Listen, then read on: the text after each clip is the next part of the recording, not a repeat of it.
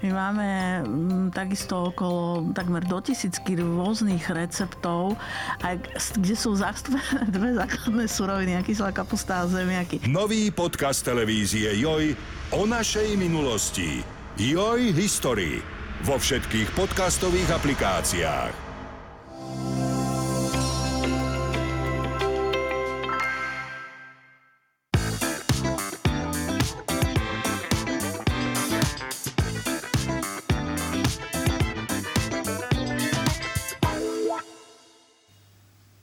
Dobrý deň, volám sa Marcela Fuknová toto je podcast Joj zdravie o telesnom a duševnom zdraví. Dnes sa budeme rozprávať o lekároch, e, ktorých mnohí z nás videli vo filmoch, približne vedia, čo robia, ale málo kto sa s nimi stretol. Je to možno aj preto, že títo lekári veľmi živých pacientov nemajú. Budeme sa rozprávať o súdnych lekároch e, s pánom doktorom Petrom Kováčom, ktorý je súdny znalec, právnik, lekár a súdny lekár teda. Dobrý deň, prajem. Dobrý deň. Pán doktor, keď som spomínala to súdne lekárstvo a to, že ľudia nie úplne vedia, čo títo lekári robia, kto je to vlastne súdny lekár a čo robí? No, pre laickú verejnosť, ktorá pozera kriminálne seriály, je súdny lekár osoba, ktorá v pitevni e, konzumuje žemlu, fajči cigary a po príchode e, na miesto činu vyhlási, že smrť nastala o 18.36 a 20 sekúnd. V reálnom živote takíto súdni lekári neexistujú. E, ja sám, keďže učím aj na lekárskej fakulte, hovorím, že Bludičky, permoníci, 12 hlaví dráci a súdni lekári z detektívok patria medzi nadprirodzené bytosti, lebo majú schopnosti, ktoré sú za hranicou reality. Ale brali by ste ich možno. Nepochybne áno. Mať takéto schopnosti. V, ľudia poznajú viacero pojmov. Poznáme pojem súdny lekár, poznáme pojem patológ, to sú teda tí, čo asi nekonzumujú tie žemle v tej pitevni. A potom je to ešte koroner. Aký je medzi týmito pojmami vzťah? Súdny lekár, patológ, koroner. Kto je kto a čo robia? A stretávajú sa aj v jednej osobe niekedy? No, najprv vybavím toho koronera, lebo ten s medicínou nemá veľmi čo mhm. spoločné. Mm-hmm. Koroner je v angloamerickom systéme úradný obhľadač mŕtvol. E, môže to byť medicínsky lajk, nemusí mať vôbec žiadne medicínske vzdelanie. Koroner teda nemusí mať s medicínou nič spoločné, príde obhľadne mŕtvolu a vybavené. Už aj v týchto krajinách, kde e, ten koronerský systém kedysi fungoval, sa od tohto systému odstupuje a prechádza sa na tzv. systém Medical Examiner, čo je vlastne e, systém, že zomrelých obhľadajú kvalifikovaní súdni lekári. Čo to znamená, že obhliadne mŕtvolu? Čo to je obhliadnúť? Pozrie sa na ňu? No, e, poďme ešte teda naspäť k tomu okay. rozdielu medzi e, súdnym lekárom a patológom. Patológ, napriek tomu, že čo sa všetko traduje, je lekár, ktorý je tu viac preživých ako pre mŕtvych. Mm-hmm.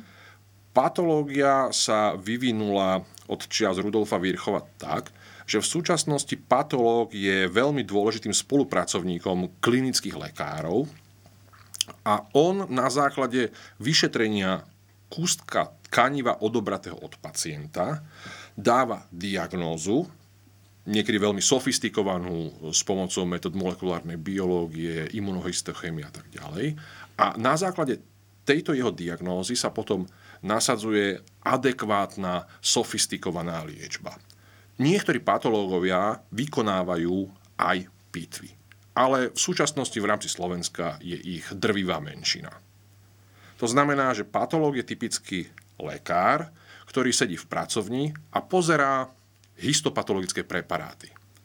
Súdny lekár je špecialista v odbore, ktorý v rámci medicíny možno povedať, že je jediným, ktorý sa nevyvinul z potreby liečiť pacientov. Súdne lekárstvo je vlastne taký interfejs medzi medicínou a právom. Súdne lekárstvo sa vyvinulo z toho, že historicky v rámci právneho systému sa kedysi, keď bol niekto napadnutý, poškodený na zdraví, mu podľa závažnosti toho poškodenia zdravia vyplácala nejaká kompenzácia. A to boli špecializovaní lekári, ktorí vlastne určovali, aké ťažké to poranenie je. Ale vo všeobecnosti súdny lekár je lekár, ktorého špecialitou je to, že sa vie vyjadriť k účinku násilia na ľudský organizmus. Či je to nejaké násilie mechanické, či je to e, násilie, ktoré môže spôsobiť nejaké zviera, človek, e, prípadne vie sa vyjadrovať aj k pôsobeniu nejakých omamných psychotropných látok, o tom, ako nejaké jedy, keď vstúpia do organizmu, čo urobia. Uh-huh. To znamená, že vie možno aj určiť, či tá smrť nastala cudzím zavinením alebo nie. Áno, samozrejme, to k tomu patrí. V, ja keď sa teda vrátim k tomu koronerovi, ako je to na Slovensku vlastne s tým obhliadaním mŕtvol? ako ste povedali. A kto toto na Slovensku robí, lebo mnoho ľudí napríklad nevie, že keď sa stane, že je, zomrie niekto, dajme tomu doma, náhla smrť, prípadne proste zomrie tak, že nezomrie v nemocnici, ale zomrie doma, že v, čo sa vtedy robí? Že koho vtedy títo ľudia majú zavolať? V prvom rade treba vedieť, že podľa platnej slovenskej legislatívy smrť môže konštatovať iba lekár. To znamená, že e, každého zosnulého, každého zomrelého skôr či neskôr po smrti musí lekár skontrolovať. Musí vykonať obhliadku zosnulého, e, pričom účelom tej obhliadky je konštatovať samotnú skutočnosť, že nastala smrť. Potom e, by sa mal ten lekár v rámci obhliadky vyjadriť k jej príčine a k tomu, kedy smrť nastala. Na základe tohto vyhodnotenia priamo pri mŕtvom tele E, potom urobí rozhodnutie, či nariadi pitvu, alebo či e, uvoľní telo na pochovanie. Či už kremáciu, alebo do zeme. Uh-huh. To znamená, že ak sa také niečo stane, m, mm, tí ľudia volajú 155, alebo čo Alebo 112. Čiže je to e, naozaj tak, lebo mnohí ľudia si nevedia predstaviť, že ja budem volať záchrannú službu, keď mám doma mŕtvolu, ale je to tak. No, pre medicínskeho lajka, keď vlastne príde k človeku, ktorý nedýchá, ktorý nemá puls, je úplne prirodzené vytočiť tú 155 a zavolať operačné stredisko záchrannej služby, ktorí tam vyšľú, povedzme, ambulanciu a potom sa deje to, že príde ambulancia, e, záchranári, alebo potom, keď je to vyšší typ ambulancie, tak lekár konštatuje, že nie sú prítomné známky života a e, je potom privolaný obhľadajúci lekár. Ja by som možno trošku v, sa teda opýtala aj na váš príbeh. Ako sa stalo, že vy ste sa stali súdnym lekárom, súdnym znalcom? Ako to je? Je to veľmi jednoduchý príbeh. V rámci medicínskeho štúdia jedným z predmetov v 5. ročníku je súdne lekárstvo. Ja som súdne lekárstvo absolvoval tak, že šéfom Ústavu súdneho lekárstva bol vtedy docent Mengo a v rámci stáži som sa s ním pohádal o kalibrostrelných zbraní. kalibrostrelných zbraní. Áno. Áno. A čoho uh, sa to týkalo, poviete tý, nám? Uh, týkalo sa to uh, takého jedného typu uh, streliva. Uh, v podstate docent Mego zastával názor, že existuje iba 44 Magnum. Ja som teda argumentoval, že to nie je pravda, že určite existuje aj 357 Magnum.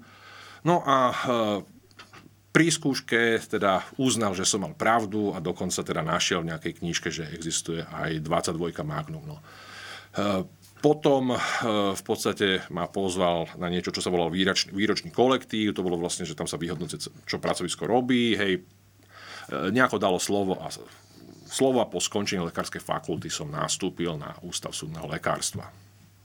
Ako sa ten odbor možno vyvinul za tie roky, čo to robíte? Koľko je to rokov?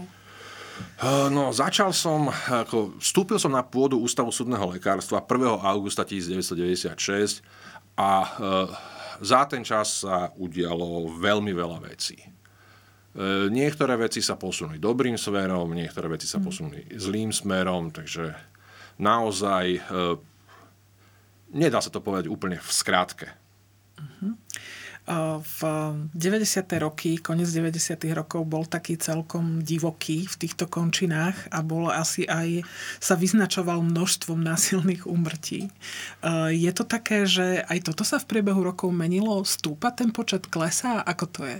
No, e, ja a kolegovia, ktorí nastupovali na súdne lekárstvo spolu so mnou v našom rajóne, e, mali e, z hľadiska odborného tú obrovskú príležitosť, že sme videli naozaj také typy násilných úmrtí, ktoré bežne neboli vidieť. Uh-huh. Mali sme tu výbuchy nástražných výbušných systémov, mali sme tu e, strelbu z automatických zbraní, my sme tu absolvovali naozaj tú druhú polovicu divokých 90. rokov, keď sa tu navzájom likvidovali rozličné mafiánske skupiny, takže my sme boli tí, ktorí e, počítali padlých bojovníkov. Uh-huh.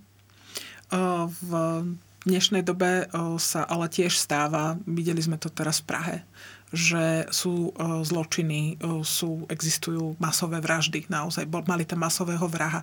Keď sa takéto niečo udeje, v, nastupuje na takýto čin skupina, dajme tomu tých súdnych lekárov, alebo to má celé na starosti jeden?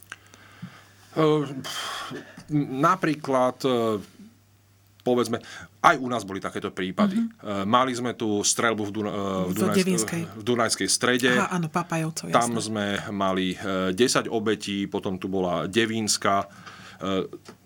Mal som to šťastie alebo smolu, že som bol vtedy na dovolenke, takže som kolegom akurát tížko závidel a na tejto konkrétnej kauze boli viacerí kolegovia uh-huh. a kolegyne. Um, koľko vás je na Slovensku? No, uh, to je dobrá otázka. Mm, čo si vyše 50? Uh-huh. Čiže v, je to záležitosť teda nielen Bratislavy, ale väčších miest sú tí odborníci po celom Slovensku. Je to tak, že nestáva sa vám, že, vám zavolá, že vás zavolajú k niečomu v Košiciach. No, e, príde na to. E, v zásade to funguje tak, že súdne lekárstvo sa vyučí ako predmet na lekárskych fakultách. To znamená, že tam, kde je lekárska fakulta, je celkom určite aj nejaký ústav súdneho lekárstva. E, súdne lekárstvo sa vykonáva aj v rámci Úradu pre dohľad nad zdravotnou starostlivosťou, ktorý má pracoviska tiež rozložené po celom Slovensku, len od vzniku úradu počet tých pracovisk sa znižuje. Mali sme kedysi súdno-lekárske pracovisko v Ružomberku, e, v Nových zámkoch, e, v Poprade. Tieto pracoviská už teda zanikli. Uh-huh. A v ono to súdne lekárstvo, vy ste hovorili, že stretli ste sa s najrôznejšími druhmi násilných umrtí, naozaj, ktoré si možno bežný človek ťažko vie aj predstaviť a nie to, že by ich videl. Potrebuje človek nejaké osobnostné vlohy na to, aby sa stal súdnym lekárom a ak áno, tak aké? No tak súdne lekárstvo má jednu obrovskú výhodu, že máte veľa času. Hmm. Dá sa povedať, že je to aj jeden z tých kľudnejších medicínskych odborov, lebo sa vám e, naozaj nestane to, že ste nejako vystresovaní. Stres môže byť e, podľa toho, ako to kto nesie, e, napríklad v prostredí orgánov činných v trestnom konaní, lebo vy chodíte bežne vypovedať na políciu, chodíte bežne na súdy. A to súdne pojednávanie v súčasnosti, keď máte kontradiktorné konanie, nemusí byť dvakrát príjemné. Hmm. Lebo tam môžu byť pomerne tvrdé otázky v zásade vy si musíte obhájiť e, to, čo napíšete uh-huh. k danom, čo danému prípadu. Hej. V, to je jedna vec, áno. V, obstať nejako v takýchto konfliktoch alebo v takýchto diskusiách na súde, vedieť si obhájiť svoj názor. Ale v to, na čo som ja naražala, čo asi bežnému človeku napadne skôr, je e, nejaká psychická odolnosť alebo niečo, e, čo človeku pomôže takéto pohľady a takéto situácie zvládať. Uh, poviem to na vlastnom prípade. Uh, ja som uh, zo začiatku v pitevni mal tendenciu odpadávať. Čiže je to vec, na ktorú si zvyknete, keď to začnete brať ako svoju prácu. Človek funguje inak v móde súdny lekár a inak funguje v móde nie súdny lekár. Uh-huh. To znamená, že vy keď sa sústredíte na svoju prácu, tak naozaj všímate si to, čo je pre vás odborne dôležité, beriete to proste ako svoju prácu a keď e, odtiaľ vyjdete, tak e, sa prepnete do iného módu. Uh-huh. Čiže e, v oddelujete ako keby Áno, prácu. To, samozrejme z hľadiska vlastnej psychohygieny to človek oddelovať má a musí, lebo nie sú to, nazvem to, pozitívne zážitky. Prichádzate vy aj do nejakého styku s príbuznými tých ľudí? Pýtajú sa vás oni, čo sa stalo, pán doktor, povedzte nám, ako sa mu to stalo a tak ďalej a tak ďalej. Tak e, samozrejme prichádzam, e, keďže patrím k tým lekárom, ktorí vykonávajú obletky zosnulých, tak tam vždy je niekto, kto bol blízky danému zosnulému, pokiaľ teda blízkych vôbec mal. A naozaj e, sú to rozličné ľudské osudy a pri týchto prehľadkách zosnulých si zažijete veci, ktoré bežná populácia nemá ani predstavu. Uh-huh. To môžu byť tragické osudy ako e, starý novinár, e, ktorý žije v obrovskom byte s 3,5 metrovými stropmi, ale e, keďže nemal žiadnych príbuzných, tak pod vplyvom vekom podmienených zmien prestal platiť za elektrínu, vodu, plyn, všetko bolo odpojené. Bol to byt proste, kde boli odmontované radiátory, odmontované sociálne zariadenie, umývadla a ten človek bohužiaľ vychladol v tomto byte, pretože sa tam nekúrilo. Mhm. To môže byť e, naozaj... Čiže tam sa aj ťažšie zisťovala ten čas umrtia. Tak, vždy sa dá niečo zistiť, ale ide o to, že e, neviete si predstaviť, čo môžete vidieť. Uh-huh. Váš sused môže mať, povedzme, v rámci svojho bytu meter a pol novín, môže tam byť taká špina, že v nej máte vychodené chodbičky. Ja som zažila, bola som v takom byte zberača. A naozaj to sú ľudia, ktorí žijú medzi nami. To kľudne môže byť kdokoľvek z akékoľvek profesie a potom naozaj sa môže stať, že vy ste na takomto mieste a vidíte, že ten človek ostal sám a potom e, nejaká televízia má profil toho človeka a e, jeho kolegovia z branže sa proste spomínajú, že aký to bol dobrý človek. Mm. Hej, ale pritom potom človeku nikto neštekol, lebo prišlo sa na to tak, že opatrovateľka našla nezjedený obedár, ktorý si preberal pred dverami. Mm-hmm. Čiže vlastne, vlastne naozaj, naozaj skončil tak, že... Ako, že nikoho, to, to sú tragické ľudské osudy. Proste najhoršia je vec, ktorá sa človeku môže stať, že ostane sám bez niekoho, kto sa o neho mm. môže postarať. A povedzme si to úplne otvorene, že ten náš systém e, sociálnych služieb je veľmi ďaleko od dokonalosti. Je v, zaujímavé, že ste spomenuli toto. Ja som si myslela, že možno budete spomínať e, na nejaké umrtia, ktoré sa naozaj vyznačovali brutalitou toho násilia na tom človeku. A v, je zaujímavé, že, že toto bolo vlastne to, čo, čo sa vás nejakým spôsobom dotklo, ako keby sa dostalo cez, e, cez ten váš nejaký proste obranný, ktorý asi každý človek má cez nejakú tú obrannú stenu, že práve to, že ten človek bol sám. E, nemá zmysel hovoriť o týchto brutálnych úmrtiach. E, dokonca povedal by som, že hovoriť o brutalite týchto úmrtí e, je skôr vyzdvihovaním páchateľa ako obete. To poprvé. A po druhé sú tu také zaražajúce veci, že aj z týchto veľmi brutálnych úmrtí zrazu kolujú zábery internetom, mm. ktoré by kolovať nemali. nemali. Mm-hmm. A, a toto si nezaslúhuje nejaké zlutovanie, nejaký komentár. V, dokáže súdny lekár dopovedať príbeh aj po mnohých rokoch? Stalo sa vám, že vás zavolali k prípadu naozaj nejakému cold case a e, podarilo sa vám to, podarilo sa vám to nejako dešifrovať spoločne teda s orgánmi činnými trestnou v konaní, že ste to rozluštili, že ste to dopovedali? Mm, mám v svojom portfóliu prípad, pri ktorom som bol ako mladý začínajúci súdny lekár aj so svojím vtedy začínajúcim kolegom a e, po nejakých 17 rokoch bola rekonštrukcia a keďže z tých kolegov, ktorí sa na riešení toho prípadu v danom čase e, podielali, už nikto nebol aktívny alebo dokonca nebol ani nážive, tak sme to prebrali my. Uh-huh. A aj ste sa ich teda snažili nejak dopátrať k tým pôvodným zdrojom? A... E, to nie je problém, pretože e, v podstate z každého našeho prípadu existuje pitevný protokol. Ja som dokonca svojho času, keď som začínal, čítal tie staré pitevné protokoly dávno zosnulých kolegov, pretože to bola obrovská škola. Uh-huh. Tam e, bolo vidieť, že keď oni to písali rukou, krasopisne, alebo keď písali tie pitevné protokoly na písacom stroji, to bolo stručné, lebo naozaj ste nechceli písať veľa, ale chceli ste mať to podstatné. Ale to podstatné tam bolo zachytené nádhernými slovami, e, nádhernými opismi. To sa dalo po tých rokoch predstaviť. Uh-huh. My, keď popisujeme, tak sa snažíme urobiť popis, nie diagnózu. Lebo v diagnóze sa môžete pomýliť. Ale keď urobíte dobrý popis a dáte zlú diagnózu, tak aj po desiatkách rokoch to niekto namiesto vás vie opraviť a interpretovať správnym spôsobom. Nikto z nás nie je neomilný. Každý má právo na omyl a dokonca sa môže stať, že v nejakom časovom momente máte názor jedna a keď e, pribudnú dve, tri informácie, tak e, môžete mať úplne opačný názor. Iba na základe toho, že sa zistil niečo, čo ste vtedy nevedeli. Čiže nie je problém zmeniť názor, keď sú na to argumenty a fakty. Uh-huh. Uh, pripodobnili by ste to k detektívnej práci? Je to taká skladačka? Treba tam mať logické myslenie? No bez logického myslenia sa... sa nedá robiť nič, a to je logického jasné. a analytického Analytické. myslenia sa toto nedá robiť. Hej, čiže je to, e, je to nutné, aby ten človek vedel, že z A vyplýva B a tie dve dávajú dokopy C. No, uh, vrcholom činnosti súdneho lekára je ználecká činnosť. To znamená, vy priamo alebo nepriamo rozhodujete o ľudských osudoch. Vy na základe toho, čo zistíte, dávate podklady pre políciu, pre prokuratúry, pre súdy, ktoré na základe vašich zistení rozhodujú.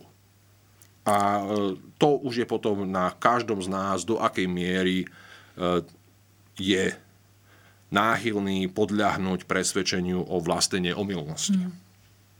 Lebo naozaj e, niekedy to nie je posudok, ale rozsudok, čo ten znalec napíše. Mm-hmm. A to neplatí len pre súdnych lekárov, to platí aj pre iných znalcov.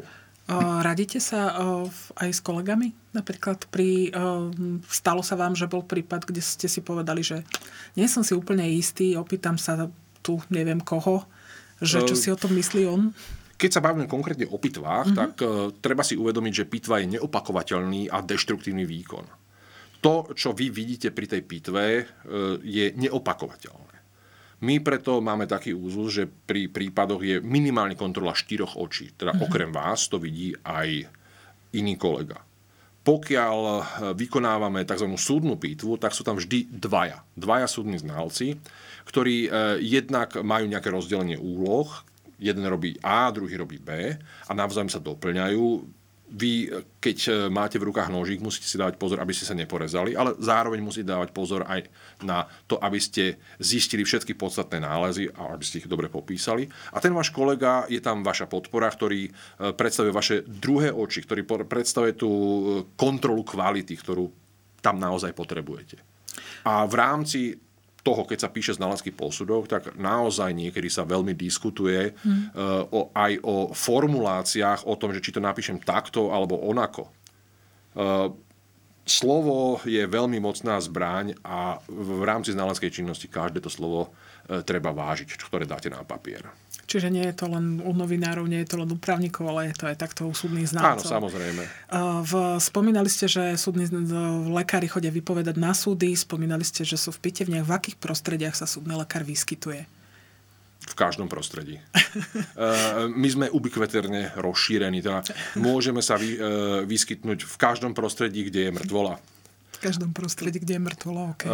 A samozrejme, e, súdni lekári sa vyskytujú aj v prostredí nejakých odborných vedeckých podujatí. E, ja s mojim kolegom Norbertom Moravanským máme taký osvetový podnik, e, keď chodíme prednášať našim klinickým kolegom.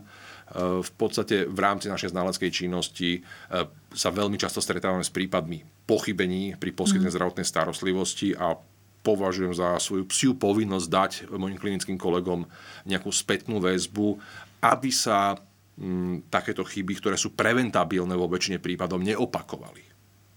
Sú súdni lekári, ktorí nechodia do terénu? Pravdepodobne nie. E, keď sú dôchodcovia, tak e, môžu byť na záhradke. Sice to je aj, aj to je terén. to je terén, áno. Ja som myslela, že e, ja som myslela pri výkone práce.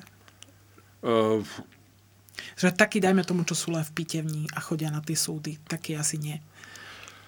Uh, to je vec každého, ako sa k tomu postaví. Hej. Mm-hmm. V rámci, v rámci... to je to, čo som sa chcel či je to nutné sa ísť na tú mŕtvolu pozrieť, tam, kde proste obhliadnúť ju, alebo naozaj, že či ju môže obhliadať niekto iný a súdny lekár nastupuje potom. No, povedzme to takto, že svojho času ministerstvo zdravotníctva a parlament rozhodol o tom, že obhliadky zosnulých sú málo kvalitné a že sa dlho čaká a teda, že ich bude zabezpečovať nejaký, e, nazveme to, organizátor. A že tým sa má zabezpečiť e, vyššia kvalita obhliadania. No, akože zámer bol pekný, ale samozrejme v našich podmienkach e, neprežil zrážku s realitou, lebo keď sa toto prijalo, tak prvé, čo tí, ktorí vyhrali verejné obstarávanie na organizátora urobili, je, že začali hľadať lekárov a uviedli, že to je práca vhodná aj pre absolventa. Uh-huh. No, uh, ja obhľadám zosnulých teda už uh, 25 plus rokov a vždy sú situácie, keď naozaj som si nie istý. Uh-huh. To sa stane každému, kto toto robí a kto uh, má nejakú mieru kritickosti a nazvem to aj bohabojnosti a rešpektu voči tým okolnostiam. Pokiaľ vy absolvujete nejaké pár hodinové školenie o posmrtných zmenách a tak ďalej, tak môžete kvalifikovane typovať, čo je príčinou smrti, kedy smrť nastala, ale v praxi vás to naozaj môže prevalcovať a zaskočiť. Uh-huh. Stáva sa vám, že v pitevni revidujete svoj prvý názor z miesta činu, alebo z miesta, teda, kde ste toho človeka videli? No, my máme voči tomu takú floskulu, ktorú poznáte aj z kriminálov, že bližšie až po pitve. Tak. E, tým, pre, e, tým predídete nejakým predčasným záverom keď dáte predčasný záver, tak e, sa toho niekto môže chytiť a môže ísť chvíľku zlým smerom. V, ako dôležitá je pre súdneho znalca tá laboratórna činnosť? Všetky tie vzorky, ktoré proste musí dať z tela? No, bez nej sa nedá pohnúť. Bez nej sa nedá pohnúť, lebo e, naozaj e, niekedy e, stanovenie príčiny smrti je záležitosťou toho, že na nejakom preparáte pod mikroskopom nájdete jednu bunku alebo jeden, jeden jednobunkový organizmus. Čiže, ktorý niečo znamená. Uh-huh. A to vie zmeniť uh, názor lekára na dôvod smrti. Alebo vie e, potvrdiť príčinu smrti, ktorú predpokladáte pitvo, ale toto je jednoznačný dôkaz, že to tak môže byť. V, váš kolega Norbert Moravanský, ak sa nemýlim, bol na Ukrajine pri identifikácii vlastne uh, obetí vojnových zločinov, keď sa to dá tak povedať, alebo teda ľudí, ktorí tam, ktorí tam boli zabití. Ako napríklad v takýchto podmienkách funguje, této, funguje táto laboratórna činnosť. A vy ste spomínali, že vy ste tam neboli, ale podielali ste sa vtedy na tom nejako? E, nie, nepodielal. Ako ja som mal vtedy nejaké iné povinnosti, ktoré mi neumožnili ísť na Ukrajinu a fakticky tam išlo o identifikáciu. A identifikácia má tú výhodu, že v súčasnosti máme veľmi spolahlivú metódu individuálnej identifikácie a to je metóda an- analýzy DNA. DNA. Mhm. E, vy proste od, máte označené e, pozostatky alebo telá, vy odoberíte vzorku, výsledkom analýzy vzorky je DNA profil a tie, ten, ten viete porovnať e, s nejakými osobami, ktorí by mohli byť povedzme príbuzní, rodičia, deti a tak ďalej a viete toho človeka identifikovať teda s výnimkou jednovajčných dvojčiat. Čiže v podstate, keď sa odoberú vzorky DNA, tak viete tieto osoby identifikovať. Lebo pri takýchto masových udalostiach je v podstate často aktívny tzv. DVI team, teda Disaster Victim Identification Team. Hej, čiže to je to, čo treba urobiť, aby ste vedeli tým pozostatkom priradiť meno. Uh-huh. Um, keď sa uh, stane bežným ľuďom tragédia, stanú sa naozaj, že stane sa im nejaká traumatická udalosť, funguje nejaký psychologický tím, býva pri týchto tragédiách, ktorý sa tý snaží, snaží tým ľuďom pomôcť. Vy máte nejaký podporný psychologický tím? Nie. Nie. A... Na nás nemyslia. A myslíte, že by ste ho potrebovali? Ehm, myslím si, že každý z nás, ktorý e, sa zaoberáme súdnym lekárstvom a forenznou medicínou, e, máme nejaké kontrolky, ktoré keď zasvietia, tak asi vieme, čo treba urobiť. Uh-huh. Čo napríklad? Čo? Tak zaoberať sa niečím iným. Uh-huh. Čiže venovať sa naozaj nejako tej psychohygiene a robiť niečo iné. Presne tak. Akože psychohygiena môže byť napríklad aj to, že ležíte na gauči a pozeráte nejakú televíziu. Často kľudne možno aj niečo pomerne nie je úplne hlboké. Uh, no hlavne nech to nie sú kriminálky, lebo vás, to vás pritom bude triafať šlak. Áno, to je asi podobné ako lekári e, v iných odborov, keď pozerajú tie rôzne pohotovosti a rôzne podobné, uh, podobné veci. Asi ako, je to ťažké. Uh, ja mám rád vedeckú fantastiku, ale nie vedeckú fantastiku, ktorá sa týka môjho odboru. Uh-huh. Uh, tie všetké CSI a, a podobné záležitosti, kosti z môjho pohľadu sú také, že nastavujú nereálne očakávania lebo každý očakáva, že v rámci jedného dielu toho seriálu, ktorý trvá 45 minút, sa to vyrieši a že ten čas je aj v realite taký. Hej. Za 45 minút vám nikto žiadne laboratórne vyšetrenie neurobí. kľudne to môže byť e, obrovský problém, že sa vám pokazil stroj, že tam treba obstarať verejne nejakú súčiastku, ktorá je drahá, takže e, vy dva mesiace stojíte, lebo nejaká kapilára, ktorá stojí pár šušňov alebo viacej ako pár šušňov, jednoducho nie, lebo musíte si vybrať toho dodávateľa a potom Mhm. Čiže tá realita je, je trochu iná, očividne. Stalo sa vám ale predsa napríklad, že vás nejaký autor detektívok alebo filmár poprosil o nejakú konzultáciu. Robili ste takéto niečo, alebo by ste ich hnali, tých ľudí? O, tak jeden z mojich kolegov má poďakovanie v každej detektívke od Dominika Dána. V niektorých detektívkach sú situácie popísané tie, ktoré som ja zažil v realite. A v, jednom seriáli je jedna príhoda, ktorú som autorom teda povyprával, ale je tak spackaná, že... OK. V, o, máte možno nejaký, o, alebo teda stáva sa vám aj, že sa stretávate s deťmi? Je ten, je ten možno nechcem to povedať, že prístup, prístup určite nie je iný, ale ako v, dá sa povedať, že znášate to rovnako? No, uh, poviem to takto, že áno, uh, človek sa stretáva aj s deťmi a úplne najhoršie je to, keď je to zrovna dieťa vo veku vášho dieťaťa, uh-huh. čo sa mi uh, kedysi stávalo. Hej? Uh, a priori smrť dieťaťa je tragédia sama o sebe a uh, naozaj niekedy sú to dosť ťažké záhuly z toho hľadiska psychohygienického. To naozaj treba vypnúť a urobiť si svoju robotu a potom nejako vypustiť ventil, paru, nazvite to ako chcete. Uh, musí mať uh, súdny lekár nejaký talent? Sú súdni lekári, ktorí sú talentovaní? Že si poviete, že to je talent? Uh, súdny lekár musí hlavne vedieť rozmýšľať. Uh-huh. A ako viete, aj, to je tak ako pri športovcoch. Hej. Talent je jedna vec, ale tréning je e, o mnoho dôležitejší ako talent, lebo je kopec talentov, ktoré bez tréningu neprerazia. Uh-huh. A je kopec ľudí, ktorí nemajú bohviaký talent, ale svojou pracovitosťou, usilovnosťou, huževnatosťou sa dostanú na vrchol. Um, je vôbec mladý, medzi mladými lekármi alebo možno medzi študentami medicíny záujem o o patológiu, o súdne lekárstvo.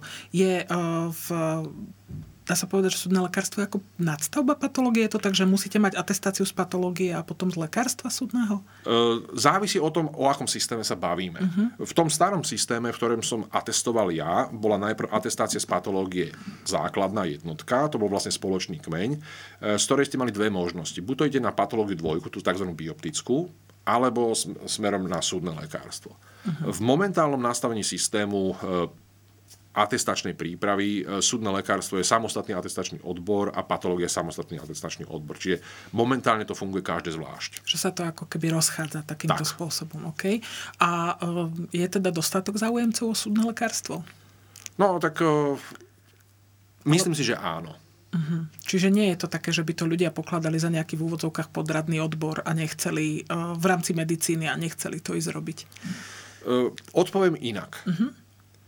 Uh, keď si zoberiete 80-ročného súdneho lekára a 80-ročného chirurga, viete, aký je v tom rozdiel? No predpokladám, neviem si predstaviť úplne 80-ročného chirurga. No, 80-ročný chirurg je zhruba už nejakých 10 až 15 rokov v hĺbke minimálne 1,80 m pod povrchom zeme a 80-ročný súdny lekár e, ešte môže sa zúčastňovať vedeckých podujatí, lebo my sme ten odbor, kde nie je stres. Mm-hmm. To znamená, že e, máte pocit, že teda toto sú oveľa stresovejšie odbory než ten váš. Určite áno. Čiže v, ani to, že sa stretávate s takýmito silnými podnetmi, ktoré sa, s ktorými sa bežne ľudia nestretávajú, nepovažujete za stres. Stres, výzva, nazvime to ako chceme. Okay. Hovorím, pre mňa je to odborný problém, pre kolegov takisto. Súdne lekárstvo je krásne v tom, že naozaj niekedy neviete, čo vás na druhý deň čaká v rámci práce. Teda pokiaľ nepozeráte, povedzme, kriminoviny, kde máte uh, tzv. head-up, že viete, čo sa stane. že, že, pozdravujeme, že pozdravujeme kolegov, že tam máte aj možno aj prehľad toho, čo sa stalo v ten deň, keď ste neboli v práci, dajme tomu, alebo na dovolenke. Presne tak. V, sú napriek tomu nejaké výkony, pred ktorými máte rešpekt, alebo je niečo na práci súdneho lekára, čo nemáte rád? Hmm, ťažko povedať. Ako, e, ja mám súdne lekárstvo ako koníček, ako prácu. Mňa súdne lekárstvo baví. Hej. Takže e, iste sú veci, ktoré vám idú, hm, povedzme, že e, ťažšie, ale to sú vždy veci v kontexte daného prípadu. Niekedy sa môže ukázať, že, že sa vám niečo strašne nechce a potom, keď to začnete urobi, robiť, tak príde na to, že to je vlastne v podstate veľmi jednoduché a že potom si kladete otázku, že prečo som to nezačal robiť eh, hneď, mohol som to mať už dávno za sebou. Um, môže si uh, posudok súdneho lekára objednať, dajme tomu, aj nejaká súkromná osoba? So všeobecným to nebudem hovoriť len o uh-huh. súdnom lekárovi, budem hovoriť o súdnych ználcoch, lebo ználecká činnosť e, je taký osobitný druh činnosti. Má to rovnakú úpravu, či ste súdny lekár, či ste internista, chirurg, či ste stavbár. V zásade ználec je osoba, ktorú štát splnomocnil na to, aby riešila odborné otázky pre právne účely. Aby robila tlmočníka medzi vedou, medzi nejakým, nejakým špeciálnym odborom a právnikmi, tak, aby to právnici pochopili. A naozaj súdneho znalca si môže zabezpečiť kdokoľvek. Môže to byť polícia, prokuratúra, súd, môže to byť obhajoba, ale môže to byť človek aj z ulice, ktorý potrebuje vyriešiť nejaký odborný problém. Um, napríklad aj nemocnica, stáva sa, že aj inštitúcie si najímajú súdnych znalcov. E, nie je to nič nezvyčajné. Povedzme, môže sa stať situácia, že pacient e, vyčíta nemocnici, že mu neposkytla zdravotnú starostlivosť správne. Môže sa stať, že podá stiažnosť na úrad pre dohľad, môže, môže podať trestné oznámenie, môže sa s nemocnicou súdiť aj v civilnom konaní z pravidla o náhradu nejakej škody na zdraví, čokoľvek.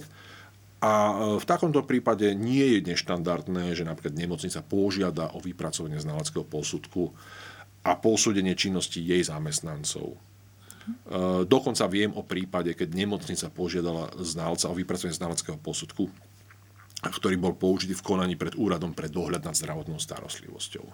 A nemocnica to na základe tohto posudku pomerne úspešne ustála zrejme mali pocit, že im to pomôže, keď toho súdneho, súdneho znalca budú mať.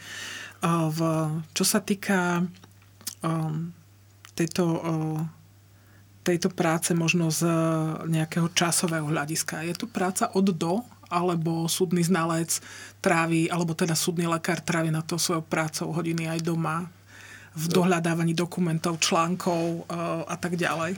Treba si uvedomiť, že každý súdny ználec e, má z pravidla aj nejakú inú prácu ako iba ználeckú činnosť.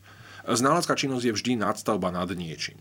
E, samozrejme sú kolegové súdni znalci, ktorí robia iba ználeckú činnosť, ale vždy predtým niečo robili. Znalcov sa nestanete len tak zo dňa na deň, musíte splniť nejaké zákonné predpoklady, musíte mať nejakú kvalifikáciu, musíte mať nejakú prax. Aby ste proste mali minimálne nejakú formálnu záruku toho, že e, nebudete produkovať úplné blúdy to znamená, že vo väčšine prípadov tá ználecká činnosť je niečo nad rámec toho, čo robíte normálne a z pravidla je to činnosť naozaj v noci e, pri nejakom chatrnom osvetlení a aj pri vyhľadávať povedzme vo vedeckých databázach. Mm-hmm to ste teraz povedali všeobecne o súdnych znalcoch, ale asi to naozaj platí pre všetkých, lebo sú súdni znalci určite aj z iných odborov. Ale v, pre tých súdnych lekárov je to teda tak, že uh, robíte súdneho lekára a potom po večeroch pri chatrnom osvetlení súdneho znalca v odbore súdne lekárstvo. Uh, áno, nie, nie nevyhnutne, mm-hmm. akože môže to byť aj za denného svetla samozrejme, hej, ale uh, je to o tom, ako si uh, ten, ktorý súdny lekár zadelí a mhm. rozdelí svoju prácu. Podľa čoho si súdni lekári rozdeľujú prípady? Je to také, že máte službu? Alebo, alebo ako sa to vlastne stane, že ten dotyčný proste nejak prischne vám? Vo všeobecnosti vždy proste prídu nejaké prípady, v našom prípade teda rozumejte mŕtve ľudské telá a ráno sa robí rozhodnutie, že kto bude robiť ktorý prípad. Tam sa zohľadňujú viaceré hľadiska. Uh-huh. Samozrejme, máme kolegov mladších, ktorých e, treba tzv. potiahnuť a ktorí sa musia niektoré veci naučiť. Takže napríklad e, na súdnom lekárstve taká úplne najľahšia, najzákladnejšia pitva je prípad zadusenia obesením. Uh-huh. Takže je veľká šanca, že keď to nebude náhle umrtie, tak spravil prvá pitva, ktorú ten lekár robí, je ten najľahší prípad. A postupne, ako nadberáte prax, e, dostávate zložitejšie a zložitejšie prípady. E, v prípade, že už máte dostatočnú prax, tak e, niekedy nastávajú, nazvem to, okolnosti hodného osobitného zretela. Uh-huh. Napríklad o mne je medzi kolegami známe, že rád bicyklujem. Takže z nejakého záhadného dôvodu mám nadpriemerne v mojom súbore pitiev zastúpených cyklistov. Asi mi tým chcú kolegovia naznačiť, že by som mal byť pri bicyklovaní opatrnejší. Mm-hmm. Čiže uh, sú to aj ľudia, ktorí uh, teda naozaj skončili nejakým samovražedným pokusom, obete dopravných nehôd. Čiže nie sú to len obete násilných trestných činov. V zásade momentálne je situácia na Slovensku taká, že keď je nariadená pitva, je veľmi vysoká pravdepodobnosť, že pitvu vykoná práve súdny lekár. V roku 2004, keď vznikol úrad pre dohľad nad zdravotnou starostlivosťou, tak eh, tie súdnolekárske pracoviska, ktoré boli súčasťou nemocníc, od 1. januára 2005 prešli pod úrad pre dohľad. Eh, pôvodným zámerom bolo, že na tom úrade pre dohľad by mali byť najmä patológovia, samozrejme, tento plán sa zrazil s realitou a patológovia, ktorí boli dobre platení za biopsie, hmm. nemali veľmi záujem prechádzať na úrad pre dohľad. Tak eh, druhá alternatíva bola, že presvedčili súdnych lekárov, takže súdni lekári vykonávajú väčšinu pitiev v rámci Slovenska. Menšinu pitie vykonávajú niektorí patológovia, nazvem to, že patria medzi posledných mohikánov patológie hmm. na Slovensku, ktorí vykonávajú aj tzv. nekropsiu. Čiže, čiže je to tak, že naozaj väčšinou to robia súdni lekári a tým pádom vlastne všetko, čo e, všetky prípady, kde je nutná pitva, ako keby robia, robia títo ľudia. E, je, je, to, je to vysoko pravdepodobné a samozrejme treba si povedať, že kedy e, teda sa nariaduje pitva. Uh-huh.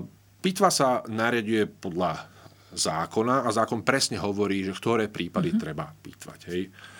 Je to napríklad, keď je príčina smrti neznáma.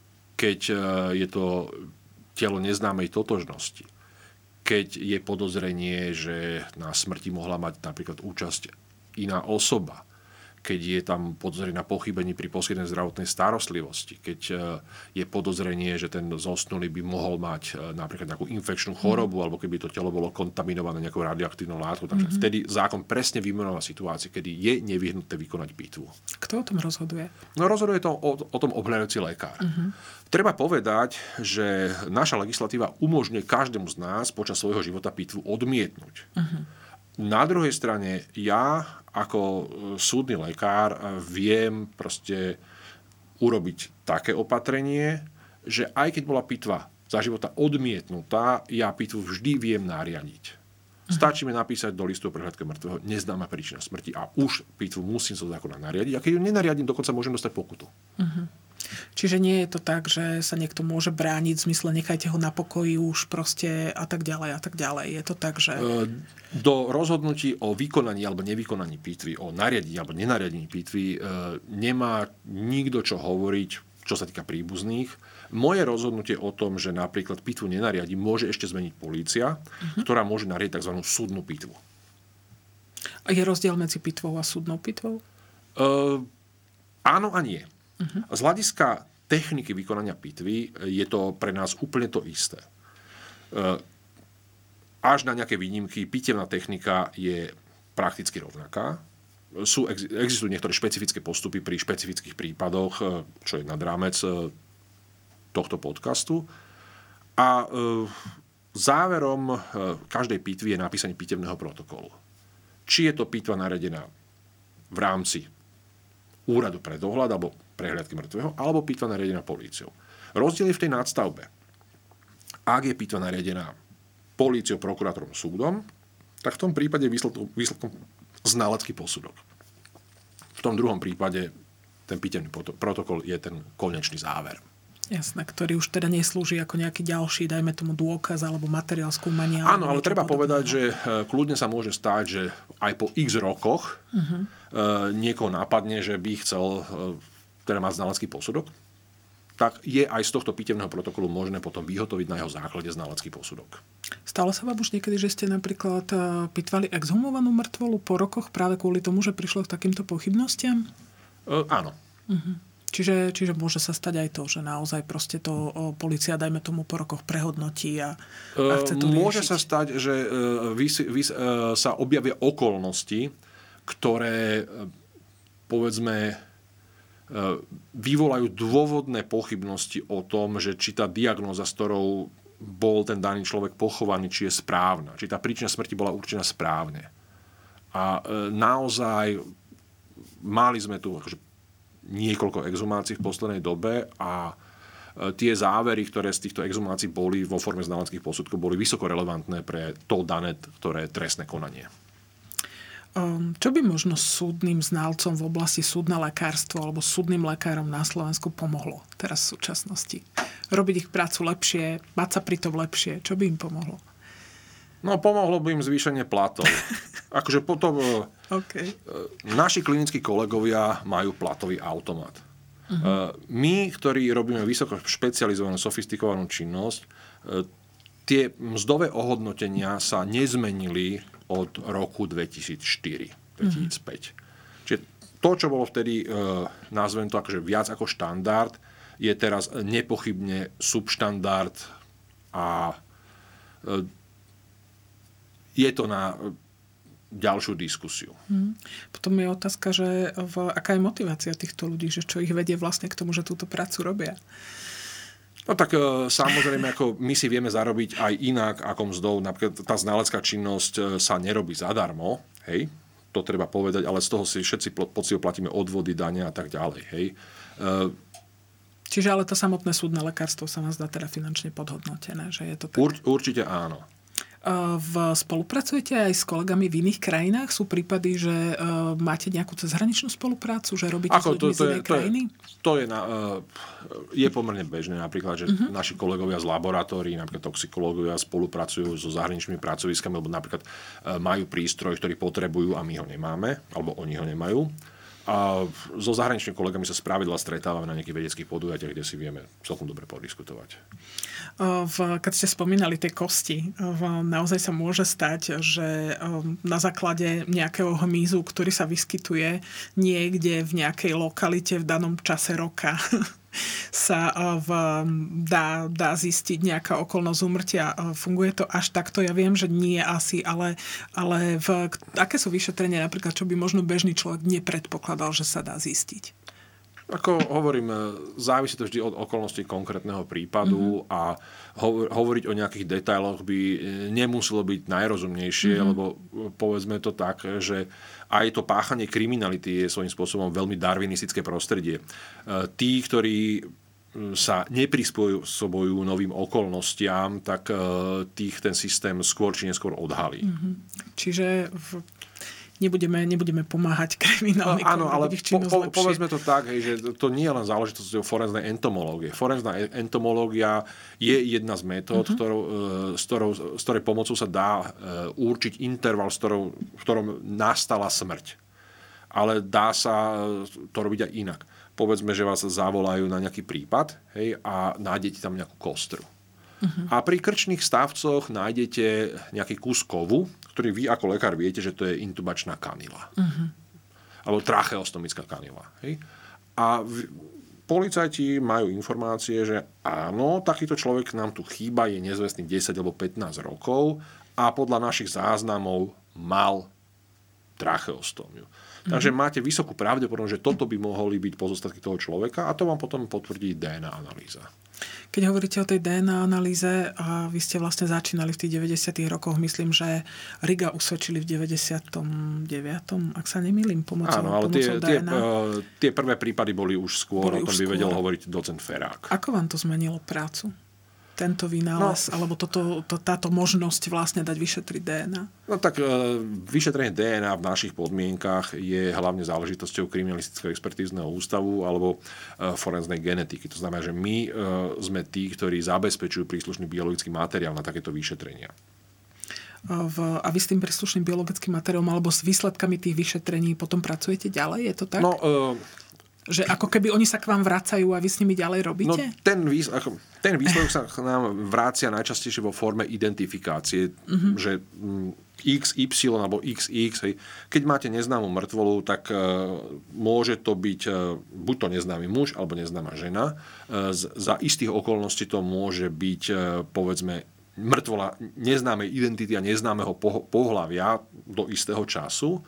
A vy uh, kľudne sa môže stať čo sa mi stalo teraz po x rokoch napríklad, že e, neznáme telo z roku 2009 dostalo meno a priezvisko. Uh-huh. Na základe toho, že e, tá odobratá vzorka od neznámej mŕtvoly ostáva v národnej DNA databáze a keď e, vlastne sa tam dostanú nejaké porovnávacie vzorky, tak sa vie, vie povedať, že toto sú príbuzní. Hej? Uh-huh. Súčasné možnosti tej forenznej genetiky sú už ďaleko za hranicou predstavivosti. Uh-huh. Je známy napríklad prípad e, zo zahraničia, ktorého podstata je tá, že iste všetci viete, že máme tu niekoľko spoločností, ktoré robia tie komerčné genetické testy. Viac alebo menej sofistikované. No a keď vy dáte vlastne takéto spoločnosti tú svoju vzorku DNA, oni ju tam majú uchovanú. E, málo kto si uvedomuje, že vlastne orgány e, činné v trestnom konaní, orgány ochrany práva majú takú možnosť, že povedia, no dobre, tuto máme nejaký DNA profil a chceme od vás to, aby ste to zbehli cez vašu databázu. A stalo sa v jednom prípade, že teda mali neznámeho páchateľa, za, veľmi závažného trestného činu a e, nenašli zhodu v databáze, ale našli zhodu s DNA profilom, o ktorom sa vedelo, že to je bratranec alebo sesternica. Uh-huh. A na základe toho toho neznámeho páchateľa potom identifikovali. Uh-huh. Čiže až takéto možnosti sú. A v súčasnosti tie možnosti sú tak ďaleko, že napríklad ja nemusím mať ani vzorku vašeho biologického materiálu, vašej DNA. Na základe proste vyhodnotenia obrázku tváre uh-huh. sa dá povedať, že tento človek má takú a takú genetickú vadu alebo chorobu alebo poruchu. Hej, že sú niektoré, ktoré sa na tej tvári, no, na tej tvári to, prejavujú. A v súčasnosti, keď máte e, umelú inteligenciu, tak tá umelá inteligencia naozaj dokáže urobiť e, veci e, nepredstaviteľné. Mm. Pracujete s ňou? Áno, aj. Mm-hmm. O, nepredstaviteľné veci, čo napríklad? Uh, no... Napríklad vám môže pomôcť pri identifikácii, mm-hmm. môže vám pomôcť pri spracovaní veľkého množstva údajov. Teraz už máte všelijaké tie eh, povedzme AI typu chat GPT a tam si môžete uh, kvázi zadať až nejaký rešerš, ktorý vám hmm. vypluje, hej, ale na druhej strane ako zvádza to k takej pohodlnosti. Viem o prípade zo zahraničia, keď si advokát nechal vypracovať takýmto AI systémom podanie a to, ten AI systém bol taký dokonalý, že si vymyslel aj nejaké judikáty, čo potom e, teda príslušne ohodnotil jednak sudca a jednak aj príslušná advokátska komora. Hmm. Čiže naozaj toto je taká oblasť, kde bude zrejme treba aj nastavovať pravidlá a bude to Ako nejakým spôsobom... Tá, tie pravidlá sú už nastavované na úrovni Európskej únie, je e, pripravená a pred schválením právna úprava, ktorá sa týka práve používania umelej inteligencie. A sú tam zaradené do rozličných úrovní rizika tie umelé inteligencie vzhľadom na to, v akej oblasti sa používajú. Ja sa možno ešte v, na konci vrátim k jednej veci, čo ste hovorili, že v súdny lekár sa často teda pochyb, po, pochyb, pohybuje na súdoch, chodí vypovedať a tak ďalej. Stalo sa vám, že napriek tomu, že ste teda boli presvedčení naozaj o svojom súdnoználeckom posudku, že ste súdne presvedčili? Že ten záver, možno vyplývajúci z ďalších vecí, bol nakoniec iný, ako ste predpokladali? To sa môže stať úplne bežne. Napríklad vám sa môže stať na súde, že a čo by ste vedeli uviezť e, k výpovedi svetka takého, takého z dátumu, takého, takého, hovorím, že nevedel by som uviezť nič, pretože uh, tento svedok vypovedal, čo viem, pol roka potom, ako som ja podal znalecký posud. Čiže tá dodatočná informácia môže zmeniť úplne situáciu, hej? lebo Podstatou znaleckej činnosti je to, že vy dávate ten svoj záver vo vzťahu k podkladom, ktoré máte v dispozícii v danom mieste a danom čase. A treba si uvedomiť, že tá, tá metóda posudzovania je e, veľmi náchylná na vnášanie rozličných, nazvem to až systémových chýb alebo e, dokonca metodických pochybení.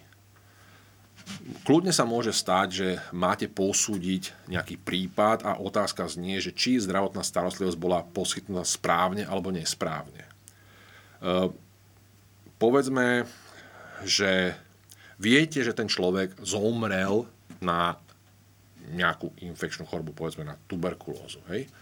A potom sa vás... E, a potom, keď zomrel na tuberkulózu, tak sa malo robiť toto a toto a toto a toto.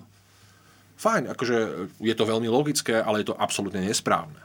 Pretože nedá sa hodnotiť konanie toho chudáka lekára alebo zdravotnej sestry alebo kohokoľvek, kto rozhodoval na základe toho, čo vy viete až po pitve. Uh-huh. Vy musíte posudzovať konanie toho človeka a jeho rozhodovanie iba na základe tých informácií, ktoré mal v danom čase k dispozícii, alebo ktoré na základe toho, aké mal vedomosti, povinnosti, mohol a mal mať k dispozícii. Poviem príklad. Hej. Prichádza vám pacient na centrálny príjem s húkaním sanitky a bolí ho brucho. Hm. A teraz vy ste lekárnik na centrálnom príjme, vy neviete, že ten pacient za nejaký čas umrie a proste bolesť brucha, to je dobre, môžete ho poslať na chirurgiu, hej, na chirurgickú ambulanciu, nech ho tam chirurg prehmatá a nech vylúči akutné brucho. E, môže byť chirurg obsadený a môžete ho poslať na EKG. No a povedzme, že ho poslate na tú chirurgiu a pri pitve sa zistí, že príčinou smrti bol infarkt. Uh-huh. No a keď e, ste človek, ktorý nemá medicínske vzdelanie, tak e, vám to nedá, hej, že proste prečo ho poslali na tú chirurgiu, keď on zomrel na, in, na infarkt, čo je internistická problematika. To jeho určite liečili nesprávne. OK, no tak a vznikne prípad. No a na konci dňa vás veľmi prekvapí, že tam nedošlo k pochybeniu. Pretože e, tí lekári sa snažili zistiť, čo tomu človeku je a naozaj mohli ho poslať na to EKG hneď, mohli ho poslať na tú chirurgiu a na to EKG, keby žilca dostane neskôr a budú mať tú správnu diagnózu. Čiže tam nemôžete povedať, že došlo k pochybeniu, že išiel na iný smer, lebo e, je nejaký štandardný postup, ktorý treba dodržať. No, samozrejme, e, iný šport by bol, keby e, tam nebolo napríklad zistené predierávanie čreva alebo niečo podobné, hoci to malo byť zistené. Uh-huh. Čiže to, tam, tam ide o toto. Tam ide o to, že naozaj, eh, keď sa na to pozeráte z hľadiska všetkých informácií, tak eh, je to úplne iný záver. Príklad, posudzovanie rengenových snímkov. Uh, alebo akékoľvek hodnotenie niečo, kde vstupuje subjektívny ľudský faktor. Málo kto vie, že tie dodatočné informácie, ktoré máte navyše, menia váš spôsob myslenia a posudzovania. Uh-huh. To znamená, že môže sa stať, že e, človek zomrie na nejakú onkologickú diagnózu a teraz e, vlastne bol niekde na preventívnej prehliadke, mal tam rengen a tá onkológia bola v plúcach. E, príbuzne podajú stiažnosť a teda lekár, ktorý to posudzuje, teda vie, že zomrel na nádor plúc, tak sa pozrie na ten nádor, povie, že toto tu biele, to je to, ten nádor, nebolo to diagnostikované správne. Ale potom urobíte pokus, hej, že e, ten istý rengenový snímok dáte popísať viacerým lekárom. Jed, polovička lekárov proste poviete, tuto je rengen, popíšte ho a v druhej polovičke poviete, tuto je rengen človeka, ktorý zomrel na rakovinu plúc. Čo myslíte, aký bude záver a výsledok? No asi tí, ktorým poviete, že tam je rakovina plúc, ten nádor vidia a tým, ktorí to nepoviete, ho vidieť Presne nemusia. tak. A teraz, e, keď si to dáme do kontextu toho reálneho prípadu, že čo je správny záver toho posúdenia, či to mm. bolo alebo nebolo správne. Hej? Mm-hmm. Ten, ten lekár, ktorý to posudzoval v danom čase, v danom mieste, nemal informáciu, že tam je rakovina. To znamená, že to pozeral normálne rutine. A nie je teda pochybením, že to tam nevidel, lebo naozaj keď vám dajú informáciu, že tam niečo je, tak to budete hľadať, dokiaľ to nenájdete. To je uh, tzv. confirmation bias. Proste toto sú uh, tie heuristiky, ktoré máme, mm-hmm. aby sme zvládali ten nápor informácií. Tak toto sú naozaj zaujímavé veci, o ktorých hovoríte. Uh, vy ste jeden z mála odborníkov, neviem, či je na Slovensku takých odborníkov viac, že uh, máte uh, aj doktora z medicíny, aj doktorát správa. Takých je viac. Je, je ich viac. Pomáha vám to, dajme tomu, v táto kombinácia pri vašej práci? Ste presvedčení, že je to pre vás výhodné byť zároveň advokát a zároveň lekár? Je to určite výhodné, či už ste v pozícii znalca alebo advokáta, ktorý zastupuje nejakú stranu. Je to niečo, čo je naozaj ako veľká pridaná hodnota. Vy ste ako keby na oboch stranách, lebo niekedy sú právnici na jednej strane, lekári na druhej strane. No, minimálne mi to dáva tú výhodu, že keď sa ma ako znalca, advokát alebo súdca niečo pýta, tak e, tým, že mám aj vedomosti správa, presne viem, čo tou otázkou sleduje. Sleduje. sleduje. A e, na druhej strane, keď zasa ako e, povedzme advokát alebo právnik vypočúvam znalca, tak sa mi nemôže stať, že mi utečie z otázky. Ja ho tam budem kľudne 3 čtvrte hodiny, 2 hodiny, 3 hodiny vrácať, kým nedostanem odpoveď na to, čo sa chcem spýtať.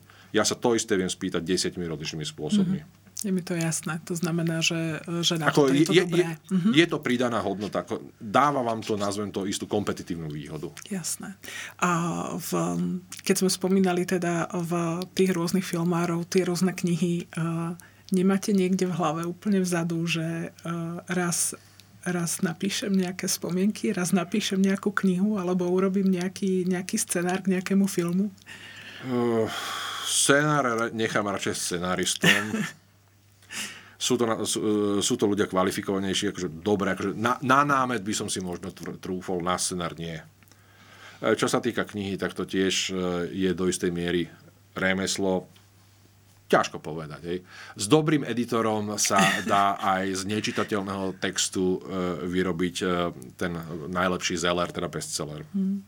Tak toto je možno, možno hodená rukavica, možno dostanete nejaké ponuky. Bolo by to každopádne zaujímavé pre čitateľov alebo pre divákov, podľa mňa určite. Pán doktor, ja vám veľmi pekne ďakujem za návštevu, ďakujem vám za zaujímavé informácie a v, som rada, že tento podcast bol možno civilnejší, než som si myslela. Myslela som, že to bude možno náročnejšie na počúvanie z hľadiska naozaj nejakých detajlov a v, nebolo a ja som sa dozvedela veľa zaujímavých informácií, takže vám ďakujem. Ďakujem za pozvanie.